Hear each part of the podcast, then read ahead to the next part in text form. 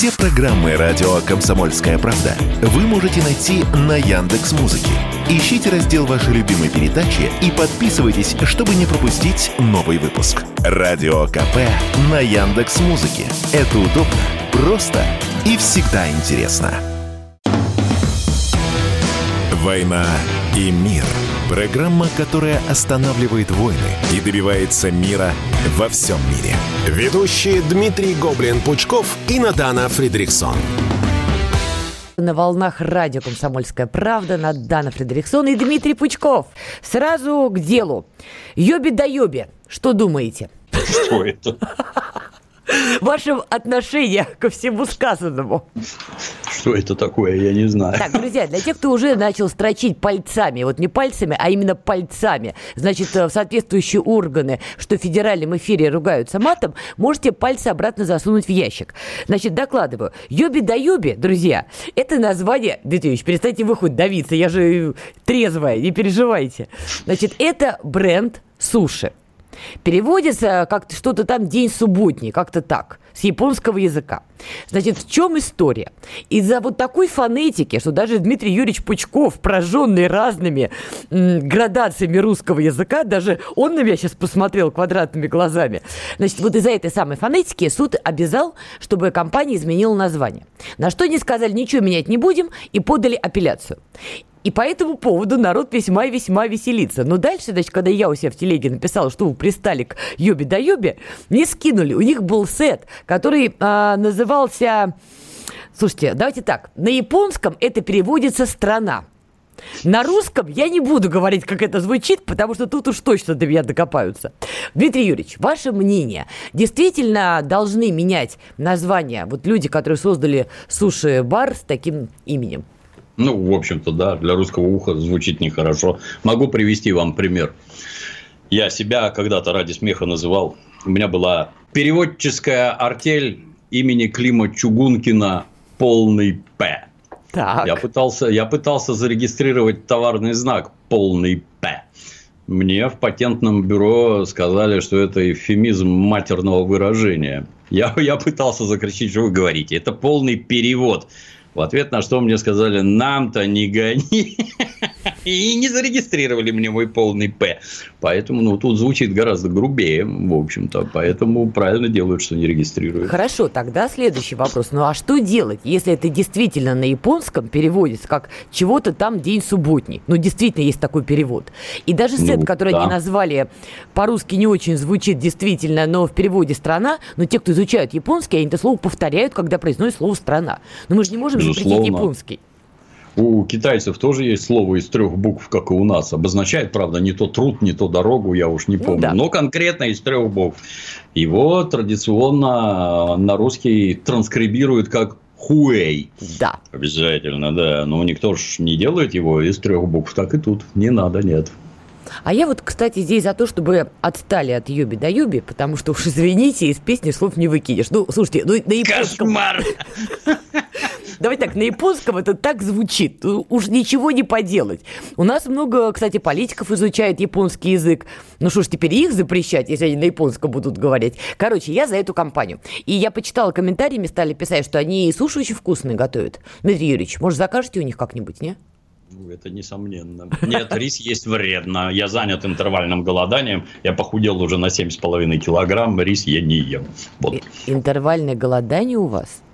Чтобы между приемами пищи вечерним и дневным было 16 часов. В 22 поел, потом в 4 пообедал. Слушайте, а я думала, вот. что общего может быть у Пучкова и Собчак? Теперь я Господи, знаю. Господи. Что ж такое?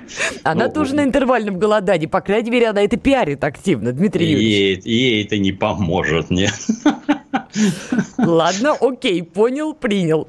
Хорошо, давайте теперь от наших дел лингвистических и фонетических давайте перейдем уже к делам глобального масштаба. Утечка секретных данных США о весеннем наступлении Украины. Тут уже много чего было сказано, написано и прочее, прочее. Вы лично верите, что действительно была такая утечка с такой интимной информацией? Или это ложно секретные документы? Как подобает бывшему сотруднику, верить нельзя никому вообще.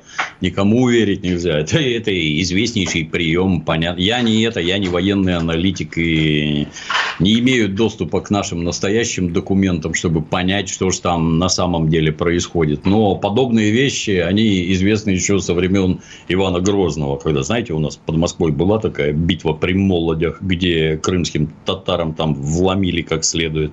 Но в отечественной история она была забыта, потому что вломили крымским татарам опричники злые Ивана Грозного. Это примерно как Лаврентий Берия держал оборону Москвы. Такое нельзя запоминать и говорить про такое не следует. Вот, вот там тоже заслали в стан неприятеля, перебежчика с ценной информацией, который под пытками, все под... Иван Грозный сидел в Новгороде и ждал пришествия наших западных партнеров, которые ждали, когда же там Москву осадят. Вот. Поэтому заслали специального человека с грамотой, которую прочитали. Его пытали. Он под пытками все подтвердил. Его убили. А он так ничего и не сказал. А держался, так сказать, версии, с которой был заслан. Вот такое бывает. Немцы, англичане так делали неоднократно. Но если есть такой исторический опыт, как можно верить-то? То есть вас, это совершенно однозначно, вас пытаются сбить с толку. Вот наш друг Ассанж, к сожалению, попавший в лапы этих сволочей, он не так документы стыренные вываливал, там были гигантские пакеты, а тут как-то вот узкоспециализированно и все исключительно на одну и ту же тему. Когда начнется наступление и где. Не надо верить. К сведению принимать надо. Возможно, возможно, кто-то украл. Я не спорю. А может быть, выявили шпиона и ему специально подсунули дезу. Знаете, когда-то злые американцы, когда Австрия была под советской оккупацией, то британские спецслужбы, там был кабель секретный, который шел на территорию Восточной Германии, они к нему присосались и начали из него информацию снимать. А наши узнали с помощью известного разведчика Блейка.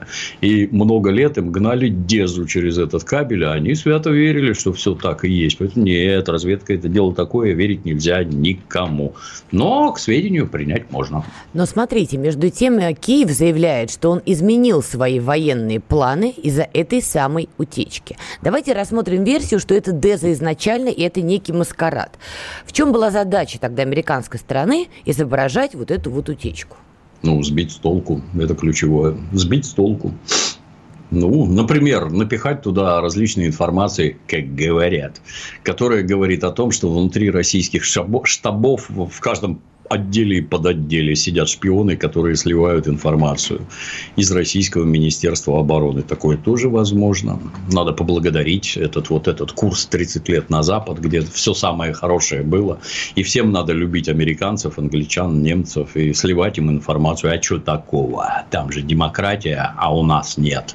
Но я бы это не обольщался просто. Есть разведка, которая за всем смотрит. В конце концов, есть спутники, которые видят, где концентрируются войска, где они собираются. И рассказывать в бумагах, что они собираются не здесь, ну, наверное, бесполезно. Непонятно, почему наш отечественный искусственный интеллект еще не подключен к нашим каким-нибудь орланам, которые там парят, понимаешь, над вражеской территорией, а потом искусственный интеллект складывает, кто куда поехал, домики на месте стоят, а танчики переехали. Говорят, у нас такого почему-то нет. Вместо этого какие-то, какой-то кандинский, какие-то рожи дурацкие рисует. Это, понимаешь, достижение. Вместо того, чтобы работать на Министерство обороны, программисты заняты какой-то фигней. Ну, Обидно. Может, в их числе есть э, пацифисты, прости господи. Лечить надо пацифистов. А нормальный программист должен работать на нашу армию.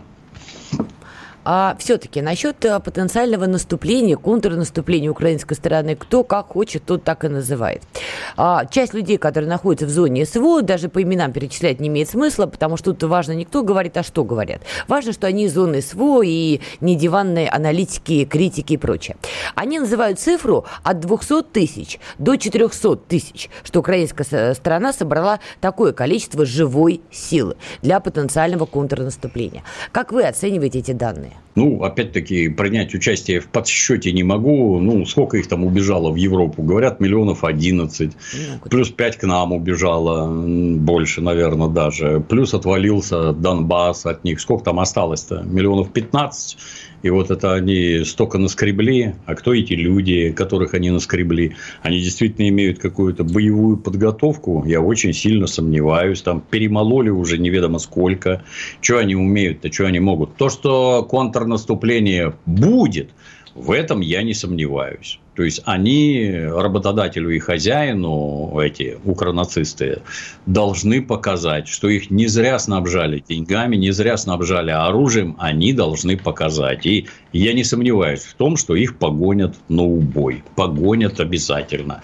Вопрос там, в какой час, в какую минуту, в каком месте, вот это да, это вопрос. А то, что погонят, сомнений не вызывает. А что, если американцы устроили утечку, как раз чтобы уже слить Украину и закрыть для себя этот кейс? Кейс хотя бы до выборов? Ну, вряд ли. А чё, чему это поможет? Все равно, все равно не, все равно они будут вынуждены наступать. А все закончится плохо. Даже если там удачно пойдет поначалу, то все закончится плохо. И чем дальше, тем будет хуже. Потому что это уже, так сказать, остатки, и ничего они сделать не смогут. К сожалению, наши вооруженные силы там никаких мегапрорывов не осуществляют. Но я уверен, наступающим украинским частям крепко дадут по зубам. Мы продолжим эту тему после короткой паузы. Не переключайтесь, мы скоро вернемся. Александр Коц. Один из лучших военных корреспондентов не только в России, но и во всем мире. Он работал репортером во многих горячих точках. Чечня, Южная Осетия, Косово, Афганистан, Ливия, Сирия, Египет, Ирак, Украина. Каждый четверг в 7 часов вечера по московскому времени слушай на радио «Комсомольская правда» программу «КОЦ. Аналитика с именем». «Война и мир» – Программа, которая останавливает войны и добивается мира во всем мире. Ведущие Дмитрий Гоблин-Пучков и Надана Фридриксон. Мы снова продолжаем. Дмитрий Пучков, Надана Фредериксон. Дмитрий Юрьевич, позвольте с вами тут немного не согласиться. Понимаю что? отчасти, что мы все ждем большого наступления с нашей стороны, но все-таки давайте посмотрим на карту. Итак, Бахмут, ну, процентов на 70 точно освобожден. По крайней мере, Пушилин заявляет про 75. 5% я делаю еще скидку на плюс-минус варьирующиеся моменты. 70%. Авдеевское направление. Понимаю, что тяжело, но продвижение ведется. Маринка. Понимаю, что давно об этом говорим, но продвижение ведется. Продвижки есть. Я ж не спорю, елы-палы. Я человек некоторым образом военный. То, что мы видим, это действие состава взвод, рота, батальон. Я, как старый советский солдат, оцениваю это так. Прорывов танковых корпусов на 100 километров вглубь я не вижу. Я вот про это говорю. Начальству, то есть командованию, с моей точки зрения, виднее. Мне разведсводки на стол не кладут, и я не понимаю, почему происходит именно вот так. Я бы не поверил, что это происходит от неспособности российской армии чего-то там куда-то прорвать и победить. Вот не поверил бы просто. Наверное, на данном этапе это просто не надо. Там какие-то другие замыслы. Для меня не очевидные, ну и слава богу, значит, и для врага не очевидные тоже. Тогда не могу... В нашей победе лично я уверен. Вот это постоянно буду повторять. Не могу вас не спросить, потому что последние две недели я наблюдаю ад, мрак и мрак который периодически происходит а, в социальных сетях, что меня пугает. В хлам ругаются участники Z-пабликов, как их называют, кто-то уничижительно, я без уничижительной, безусловно, коннотации, ну, просто действительно определение Z-паблики. Значит, ругаются не на жизнь, а на смерть. Одни кричат, что, значит, если вдруг будут переговоры, все, это сдача национальных интересов, в Кремле засели рептилоиды. Другие кричат, послушайте, ну, может быть, там как бы виднее, да, будут переговоры, не будет, мы Не знаем этого. Но, тем не менее, начинается грандиозный такой бэмс-скандал. Многие люди, кто были родом из Донбасса или из континентальной Украины, сегодня становятся объектами нападок. Не буду, опять же, называть фамилии, потому что люди работают в разных СМИ, не суть. Там женщина X, у которой было украинское гражданство, ну было. Она от него в 20-м отказалась. Сейчас на нее напрыгивают, ты не так гуманитарку возишь, и вообще ты подозрительная украинка. Она нападает на кого-то другого, примерно с этим же спичем. Как вы вот это объясняете? Насколько все это опасно, а главное, откуда, откуда все это взялось? Ну, не следует уподобляться нашим украинским собратьям, не следует впадать в истерики, не следует с ворами гонять друг друга по интернету, но объяснить это невозможно. Люди, которые дорываются до вот этой так называемой свободы слова, когда они начинают нести какую-то ахинею вообще, за слова не отвечая никаким местом и никаким боком, они к этому с детства не приучены, оскорбляют друг друга, городят какую-то чушь. У них, обратите внимание, у нынешних этих так, так называемых молодых, у них все завязано на эмоции. Они постоянно переживают какие-то эмоции и ощущения. Трезвый рассудок там не работает вообще. Вот с моей точки зрения, надо быть полным идиотом, чтобы закатывать публичные истерики, верещать, заламывать руки, метаться там кругами и завывать. Че ты воешь, елы-палы? Ну, идет война, да, там тяжело, там людям плохо, страшно, людей убивают, в конце концов, самых разных возрастов. Это повод выйти, впадать в истерики. Ну, при советской власти паникеров расстреливали, в общем-то, просто и без затей, потому что вы устроите такую панику, с которой справиться будет невозможно. Один заверещал и побежал назад, и все, подразделение за ним побежит. Конечно, тебя надо пристрелить, как бешеную собаку остальных запугать, что и тебя пристрелят. Всем держать оборону. По-другому никак. Что такое интернет? Интернет – это высокотехнологичная система распространения слухов. Вот какие-то там личная неприязнь одного к другому. Ах, он га... Ах, так ты ж хохол, боже мой. Давай, обозвали, поставили клеймо, все, это не человек у тебя было украинское гражданство. И что теперь? А я вообще там родился, между прочим. В городе Кировограде меня родили, ныне Кропевнецкий. И, и чего теперь? Это не люди, что ли? А вы когда их шли, как это, как это вы считаете, освобождать? А вы кого там надеялись найти и рассчитывали? Вот эти люди, они теперь наши, они теперь за нас. Что теперь? Давайте как-то дружить, налаживать какие-то контакты. Если человек помогает, то что? Неправильно, неправильно помогает, да, не тем, кому надо помогает, не тем, что есть помогает. Что за чушь? Смотришь, натурально какие-то, я не знаю, как 15-летние дебилы. Никакого, никаких попыток объединиться. Эти за белых, понимаешь, эти монархисты, эти еще какие-то контуженные, эти там с какими-то черными флагами, с черепами, блин. Вы в своем уме вообще. Лично мне просто стыдно смотреть. И при этом, не забывайте, активно работает украинское ЦИПСО под руководством ЦРУ, которые бегают вокруг с ведрами керосина и только и подливают туда. Благо, по-русски они, ну, в тексте сложнее отличить, чем в обыденной речи. Бегают с ведром керосина и подливают старательно. А эти на это ведутся. Ну, ё-моё, ну как так можно? Стыдно смотреть, натурально, стыдно смотреть. Еще есть один пласт в этой теме. Я просто хотел бы услышать ваше мнение, потому что, ну, слоган нашей программы «Десант здравого смысла». И тут, что называется, кто как не вы. В рамках вот этой дискуссии, вот этого бесконечного скандала, который стал разворачиваться, в том числе всплыла такая те, подтема, скажем так. Значит, появилось мнение, что люди, которые привозят в зону проведения специальной военной операции гуманитарную помощь, они, безусловно, привозят, там раздают коробки, да. например, да. что у них появляется индивидуальное право после этого. Например, жестко критиковать российскую власть по теме СВО, и не только уже по теме СВО. Что вот раз заехал в зону СВО, коробку привез, все, у тебя индульгенция. Причем они сами себе ее, видимо, выписывают. И дальше на любую дискуссию с ними, что ну послушайте, причем здесь там э, ваши суждения по такому-то вопросу? Почему вы нападаете на президента? Почему вы дискредитируете армию? Я там был или я там была, я видел, я видела. И главное, это поддерживают многие люди. Как вы посмели его или ее критиковать? Они же туда выезжают. Ваше ну, отношение? Ну, ну, так работает обыденное сознание. Точно так же, как солдат кричит, молчи, говно, я воевал. Это наша любимая, да. Вот. И все, дальше ты не имеешь права со мной разговаривать. Вот. Ну, ну, ну, разве разумный взрослый человек так делает? Ну, видел, что ты там видел. Если человек считает, что его личный индивидуальный опыт охватывает вообще все в комплексе, от Москвы до самых до окраин, его лечить надо, в общем-то. Нет, это не так. То, что ты видел вот в этом углу, да, вот друга Серегу, например, взял и разорвало снарядом. Так бывает на войне. И что? Виноваты те, кто в Кремле сидит? Ну, я бы, мягко говоря, поспорил. А вот из этого делать какие-то всеобъемлющие выводы, обвиняя все на свете, ну, блин, друзья. Ну, понимаете, когда уже начинают принимать законы, которые карают за дискредитацию вооруженных сил, ну, это край уже просто.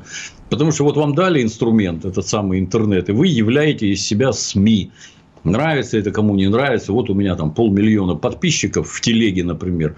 Я типичная СМИ. У меня больше подписчиков, чем у многих изданий. Я несу какую-то ответственность за то, что я говорю. Ну, ну, я взрослый. Ну, с моей точки зрения, да, несу, конечно. Я не могу людям вот подобное, так сказать, буровить. Можно призывать только к спокойствию, холодному рассудку и осознанным действиям.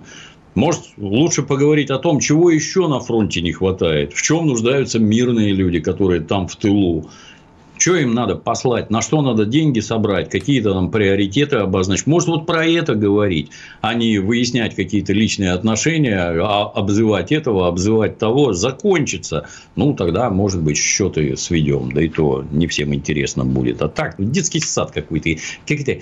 Какие-то когда по-умному называется инфантилизация, истероидность, инфантилизация, это, это про малолетних дебилов, блин, ну нельзя уподобляться этим бестолковым. Ну какая-то вообще взрослость, ответственность должна быть. Я, я не знаю, я вот в эти вещи я уже давно ходить даже перестал, потому что опять эти фонтаны дерьма там, пробивающие небесную твердь, вы бы объединились как-то, да, вот вместе помогали бы как-то сильнее. Нет, нет. Я вот все видел, я все знаю. Ну, спасибо. Папа знает, папа пожил. Папа да, да, да, да. Редиску корзинку положил, скажем, да. переделаем немножко. А, хорошо, а как реагировать государству российскому? Ведь действительно приняты законы о дискредитации российской армии. И тут, допустим, выходит такой вот самоназванный охранитель. Ну, допустим, он действительно там много бывает в зоне СВО, неважно, как гуманитарщик или по другим причинам. Ну вот он начинает в своем телеграм-канале, там, не знаю, на полмиллиона подписчиков, на миллион подписчиков, писать гневно, власть нас предала, продала, там вооруженные силы какие-то не такие. Все, он попадает под эту статью. Что делать государству российскому? Его задержание вызовет еще больше криков в сети. Ну, во-первых, дифференцированный подход. Если ты первый раз и положительно характеризуешься, тебе пальцем погрозят. Второй раз поговорят конкретно. Третий раз оштрафуют. Четвертый раз, вот там уже про уголовщину речь зайдет. Самое главное, за метлой следите постоянно. Вот мы с вами почему-то разговариваем. Как так получается, Надана, что мы Оба мастера владения русским языком. А почему-то известные лексики как-то вот избегаем, не употребляем. Почему-то никого матерно не оскорбляем, не выводим на чистую воду. Ну, можно, наверное, за языком-то следить, но если мозги есть. Ну, какая-то ответственность в людях должна быть. Ну, что это такое? Ну, перво-наперво за собой смотрите, а не бегайте за государством, которое вдруг вас за что-то покарает. Когда оно карать начинает, значит, есть за что уже. У нас сейчас будет пауза, послушаем новости и к вам непременно вернемся. Думаете, понедельник день тяжелый? А как же пятница? Нашим ведущим некогда думать о выходных.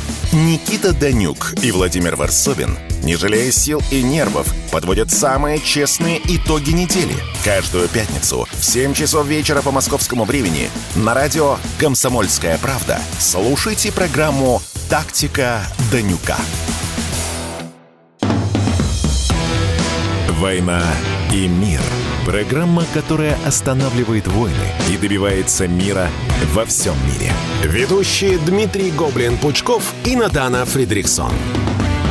Итак, мы продолжаем. С вами Надана Фредериксон, Дмитрий Пучков. Есть несколько новостей, которые я сейчас читала. Понимаете, рубрика «Обнять, рыдать и плакать». Это я про новость, которую сейчас вам зачитаю.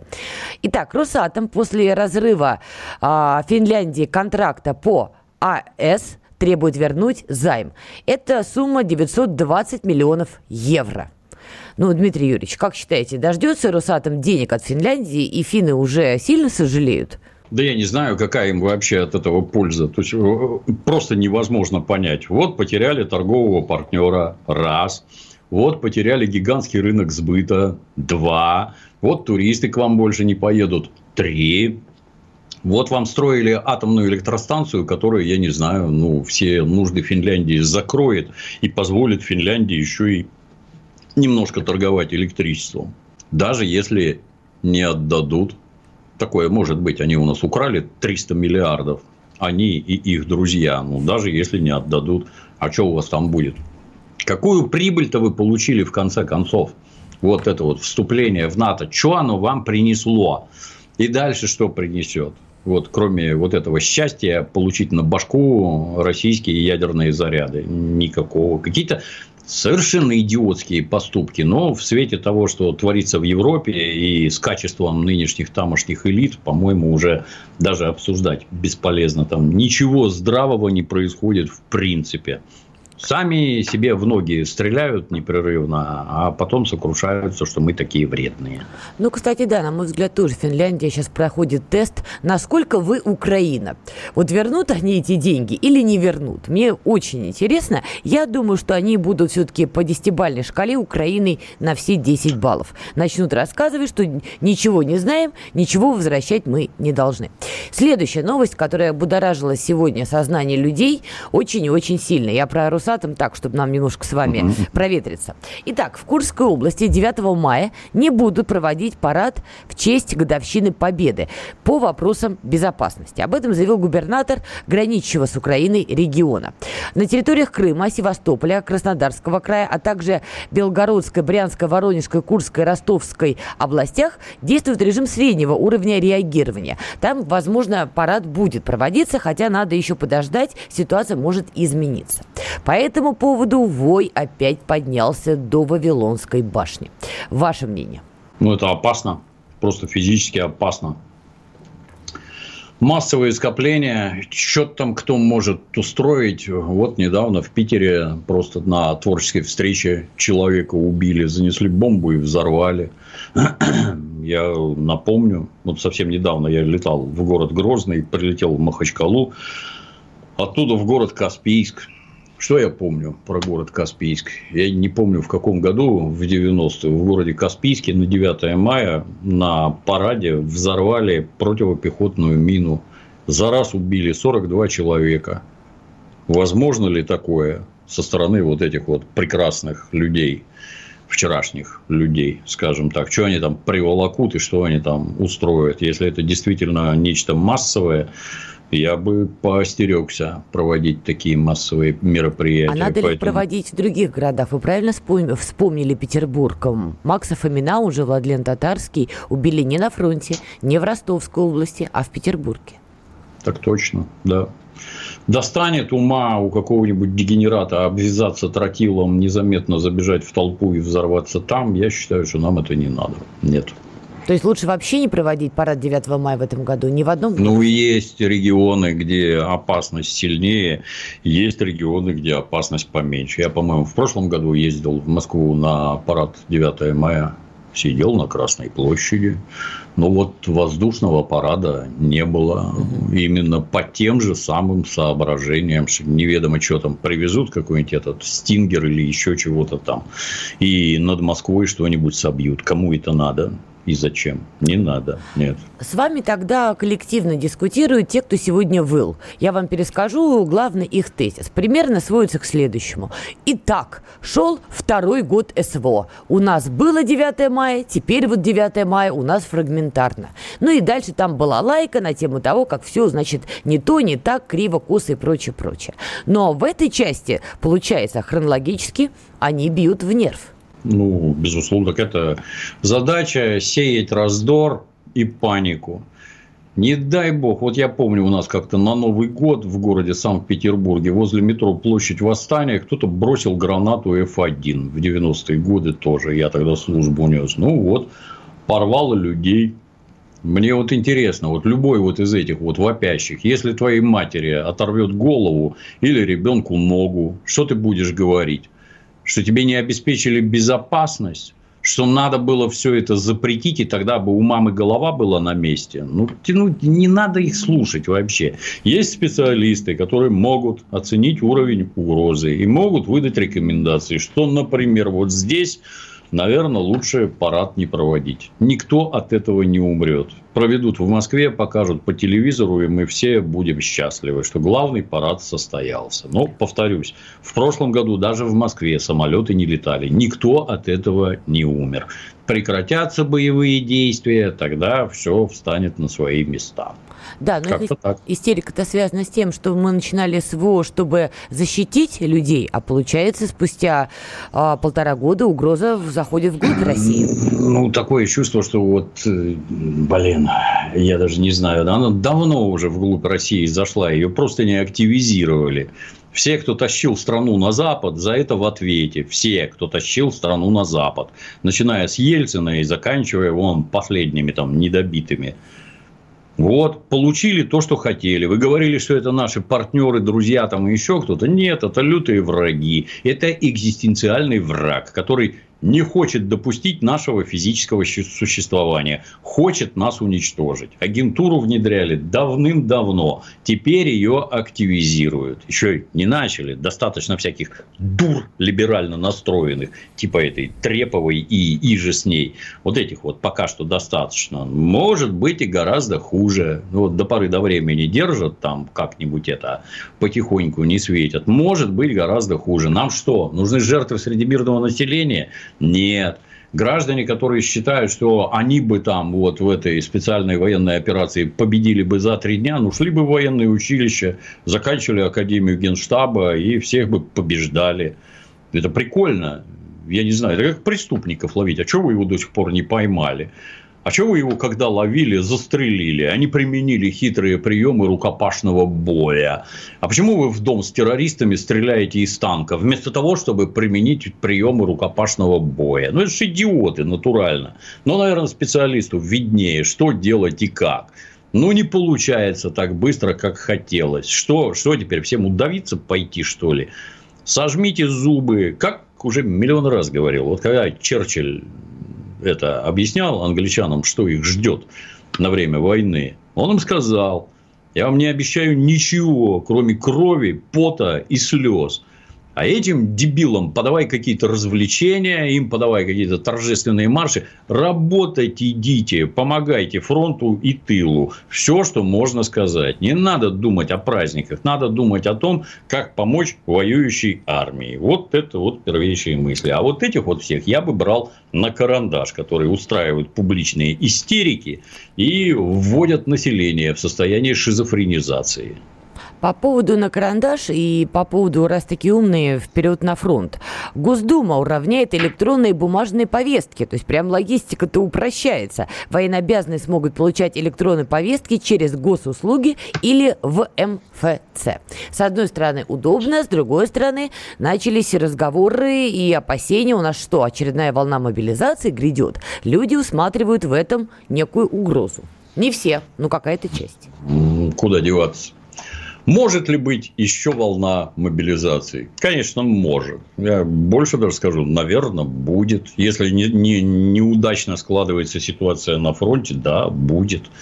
Если ты военно обязанный, тебе надо к этому готовиться, да, надо я бы на месте молодых и не очень молодых людей, я бы больше был озабочен покупкой гири килограмм на 24, непрерывными тренировками для укрепления своего физического состояния и подготовкой всякого барахла, с которым было бы неплохо отбыть на линию боевого соприкосновения. И это реалии.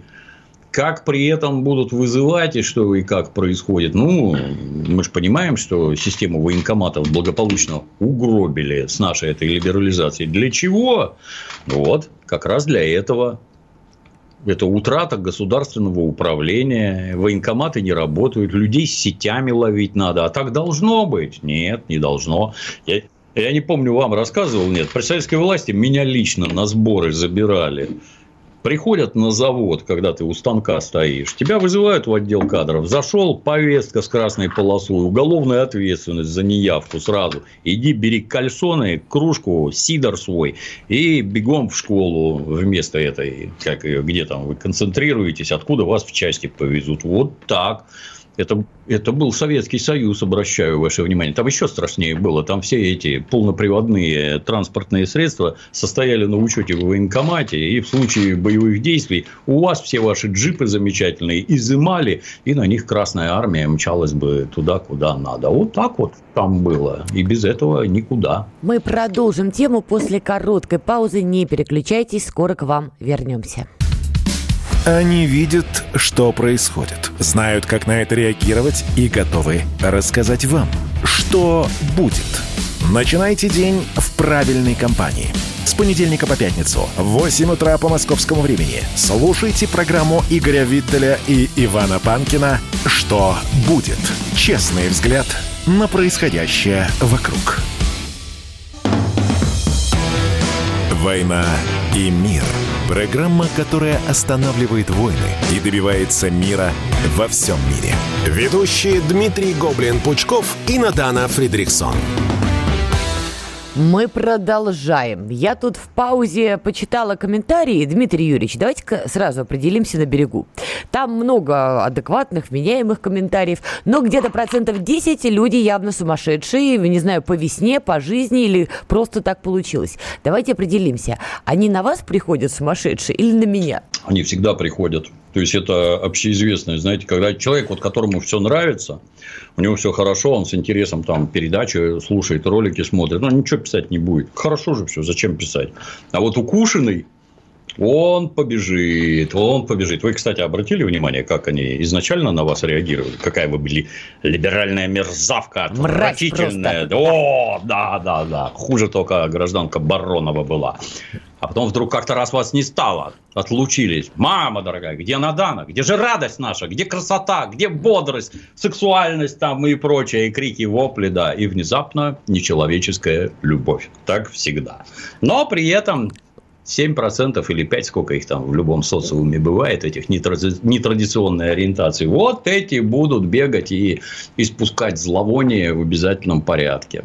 Они... Это американцы давно выяснили, что один положительный отзыв приводит троих приводит, а отрицательный уводит семерых.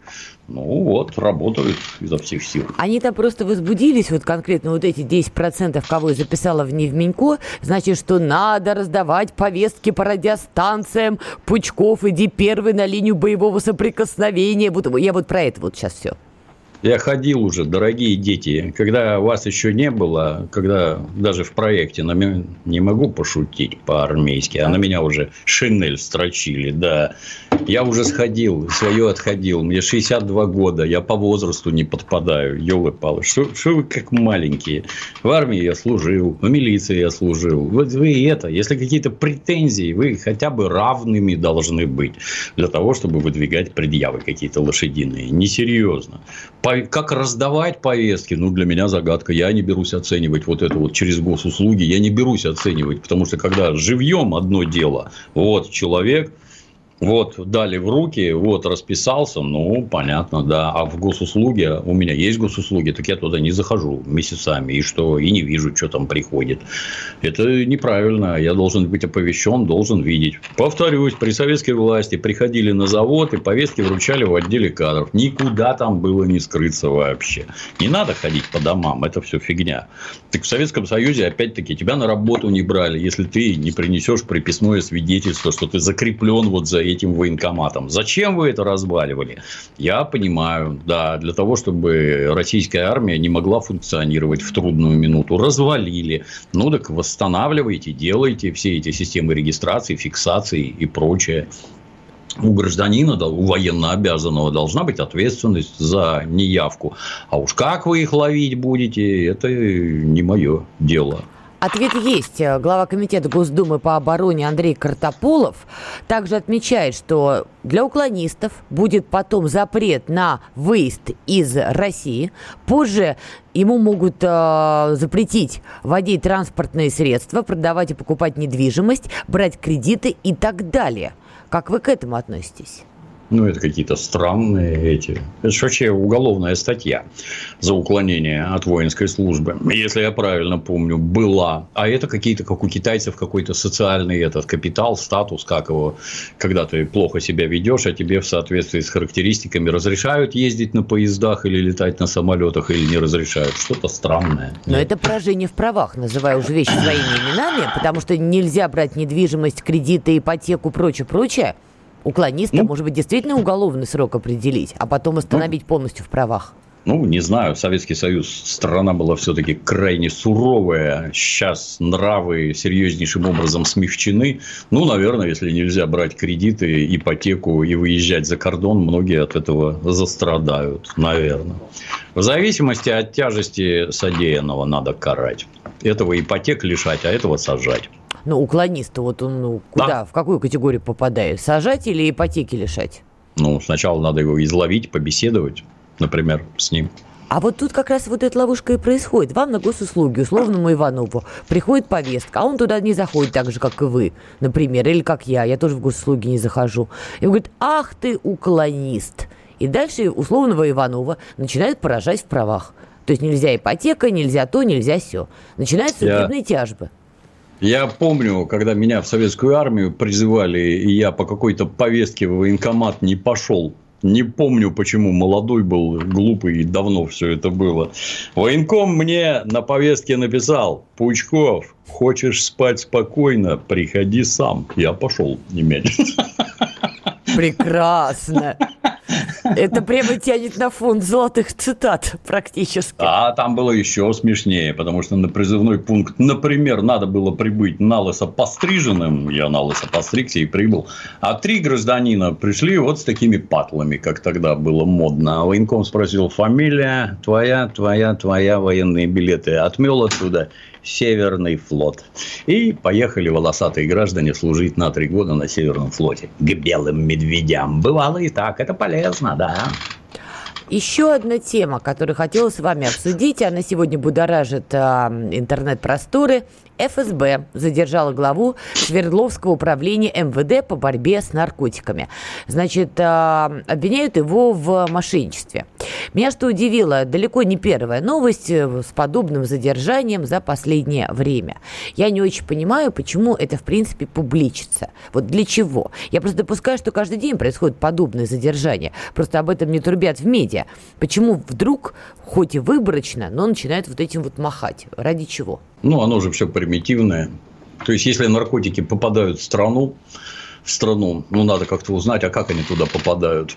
Вот если, например, что-нибудь условно выращивают нехорошее в Афганистане или где-нибудь в горном Бадахшане, вырастили, да, и как оно попало на территорию Российской Федерации. Возможно, из Афганистана через Таджикистан приехало в Киргизию, в город Ош – а там пересекло российскую границу, а там, между прочим, пограничные службы. А дальше оно поехало, например, в Екатеринбург, оно обычно туда едет из Аша. А дальше в Екатеринбурге это на каждом углу начинают продавать. И, ну, если кто-то скажет, что местный уголовный розыск не знает, кто барыжит наркотиками, ну, это просто не смешно. А с кого вы долю-то там получаете, друзья? Как это так? Наркоман это вам не шпион, его, во-первых, искать не надо, во-вторых, ни о чем это уговаривать не надо, он все сдаст сразу. И так вот, кто через границу пропускает? Так это погранслужба. Поста... Да. Так это кто, ФСБ. Кто ГАИ крышует на трассах? Кто внутри городов в уголовном розыске это дело крышует? Это, ну, оно все на поверхности лежит. Там никого вообще искать не надо. Оно все лежит на поверхности. И с нынешними техниками и технологиями там ловить это фу, и растереть вообще, чтобы все это пресечь. Но нужна просто-напросто политическая воля, чтобы все это прекратить. Ну, вот, с моей точки зрения, и прекращают. Да. То, что про кого-то не говорят, ну, хорошо, про одного не сказали, про другого сказали. Все на пользу. Пусть ловят, пусть душат. Никакая зараза здесь продаваться не должна. А то он сегодня по радио сообщают, там где-то 700 кило кокаина отмели. Вы представляете это объем? Как столько так, завести? Немножко, да. да. А завозят, обратите внимание, да. Мы не одиноки в этом. Вон в США это самый крупный потребитель наркотиков на планете Земля. Именно поэтому там больше всех заключенных на планете Земля. Ну, не могут забороть ввиду своего интересного капиталистического устройства и не хотят. Ладно, я надеюсь, вы поймете мой тонкий подтекст вопроса. Да. Но вы не поняли его, видимо, а я все равно повторю, я барышня упоротая, знаете ли. Я к чему веду? Понятно, что когда наркотики попадают в ту или иную страну, не бывает одного виноватого силовика. Ну, так не бывает в природе. Но в новостях проходит, что ФСБ задержали, э, задержали кого-то из МВД. Есть историческая нелюбовь между ФСБ и МВД, по крайней мере, в России. Вы так считаете совпадение, быть. что не попадает в публичное пространство, что ФСБ задержали кого-то из ФСБ по такому же делу? Возможно, не считают нужным. Возможно, когда задерживают одного, он представитель какой-нибудь сети, сети, не знаю, как правильно ударение ставят, и их выметать надо всех. И поэтому не говорят. У нас вообще как-то избегают. Вы знаете, это вот как э, кричат коррумпированные чиновники. Ну, попробуйте хотя бы там в Гугле что-то там посмотреть, поискать, сколько их ежемесячно сажают. Многих ждет, вот ждущих 1937 года, многих вот постигнет жестокое обалдение. Это же надо что твориться. Тут новый 37 год идет фактически. Ловят, карают, сажают, конфискуют. Надо больше. Согласен. Тут я не спорю. Надо больше. И причем везде, во всех службах. Пограничная служба не исключение. А вам не кажется, что ФСБ становится самой привилегированной сегодня в России? Среди силовых органов? Ну, она самая могучая, так так должно быть по совершенно объективным причинам. Это госбезопасность, это не МВД. А Тут все гораздо ожидала. серьезнее. Я думала, Стар... ваша любовь к МВД победит старший брат. Это одно никак не мешает другому. Ох, Дмитрий Юрьевич, кровожадный у нас с вами эфир сегодня да. получился. Об этом многие пишут. Друзья, какова реальность, таков и эфир. Прощаемся. Дмитрий Пучков, Надана Фредериксон сегодня были с вами. Увидимся, услышимся через неделю. Обсудим все актуальное, насущное. Дмитрий Юрьевич, прощальное слово? Спасибо. Вам спасибо. Все, друзья, услышимся. Не вешайте нос. «Война и мир». Программа, которая останавливает войны и добивается мира во всем мире. Ведущие Дмитрий Гоблин-Пучков и Натана Фридриксон.